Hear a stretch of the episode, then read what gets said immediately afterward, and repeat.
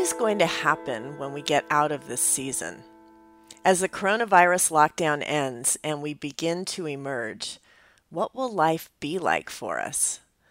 I'm Laurie Short, and I want to welcome you to my 10 minute podcast. And this week, we are beginning to emerge from the season of lockdown. Beaches and parks are starting to open, and we are going to be slowly entering a new phase. But if you're like me, you wonder what is going to happen. How will life be different? How will we be different, besides the fact that we're going to be wearing masks a lot of the time?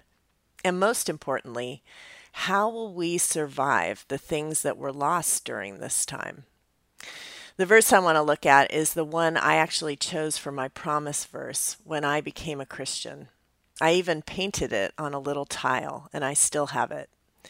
It's one that many people have memorized, and maybe you have too. Jeremiah 29 11. And here's the verse For I know the plans I have for you, declares the Lord plans to prosper you and not to harm you, plans to give you hope and a future. You know, I chose this verse because I thought it meant that with the Lord I would have success. And of course, success for me meant wealth and security and marriage and family. But life unfolded, and many of those things did not happen for me the way I thought they would. And as I look deeper into this verse and the context of it, I realized that what I thought it said was not what it said. So I want to look at what it does say and how Jeremiah's words can help us, especially during this time.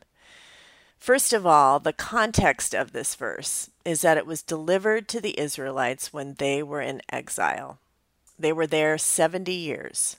And a couple weeks back, I talked about how they were supposed to settle into that time because they were going to be there so long. But this is the verse where Jeremiah gives them a promise from God for their future, for when they come out of exile. This was not the end of their story. And God has plans for what's going to happen when they come out. And that is what we learn in the first sentence of this verse. God, through Jeremiah, says, I know the plans I have for you. Notice it's not you know the plans I have for you. This sentence calls us to trust, to know that God knows what will happen, and that needs to be enough. To know that He is in control and that He is with us and for us, and He will guide us. And because He knows the plan, we're going to be okay because of His presence with us. The second part of the verse says, plans to prosper you and not to harm you. This is what I got wrong when I first fell in love with this verse. I thought prospering meant that I'd be rich and successful and never suffer. But I learned that prospering in God's eyes is different than prospering in the world's eyes. He wants us to prosper spiritually, and that often includes suffering. As I look back on my own spiritual life, the times that I've grown the most is when I've gone through the most hardship. And that is because I'm desperately clinging on to God. And there's something about those times where God meets us in a very special and unique way. And that's why I think God allows us to suffer.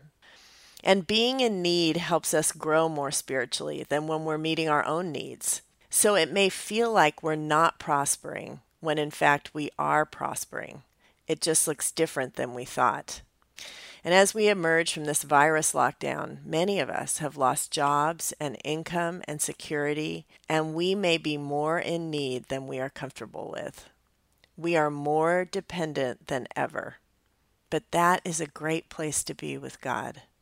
In a sense, we will be forced to lean on Him and see what He's going to do when we come out, which will cause us to grow spiritually. Then the next part is plans to give you hope and a future. To know that this is not where our story ends. This lockdown is actually the middle of the story of the lockdown because we're going to come out and that is going to be part of our story. And God's been doing something right now to prepare us for what's ahead.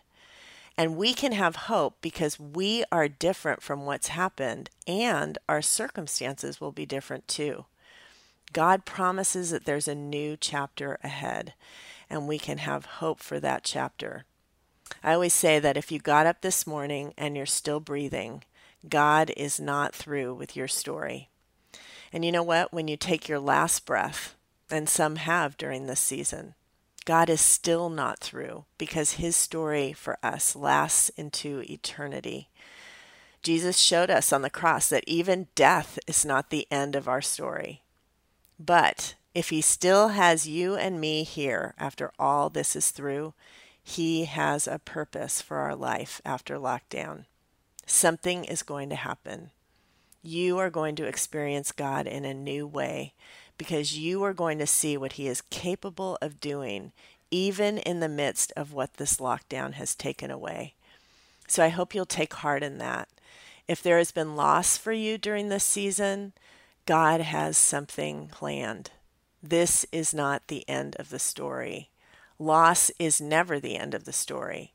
One ending always leads to a new beginning. And I believe that when we come out of this lockdown, many of us are going to be experiencing new beginnings. We've had a taste of that while we've been in lockdown because some things have happened that never would have happened had we not been alone or with our families or in this season. God is doing something and He is preparing us for what's ahead. And that is really the promise of this verse is that he does have something ahead and you can hold on to that. So in that we have our hope. So as we begin to slowly emerge, and that's going to look different in all our states, really all of our countries all over the world. But as we think about what is ahead, let me read these words one more time and let you savor them and maybe hear them in a new way. For I know the plans I have for you, declares the Lord, even if you don't. Plans to prosper you, not materially necessarily, but spiritually, and not to harm you ultimately. You are safe in God's hands. Plans to give you hope and a future. I have new things in store for you and I can't wait for you to see what they are. I hope that this has been encouraging to you as we think about our transition coming up and coming out of this lockdown. God bless and thanks for listening.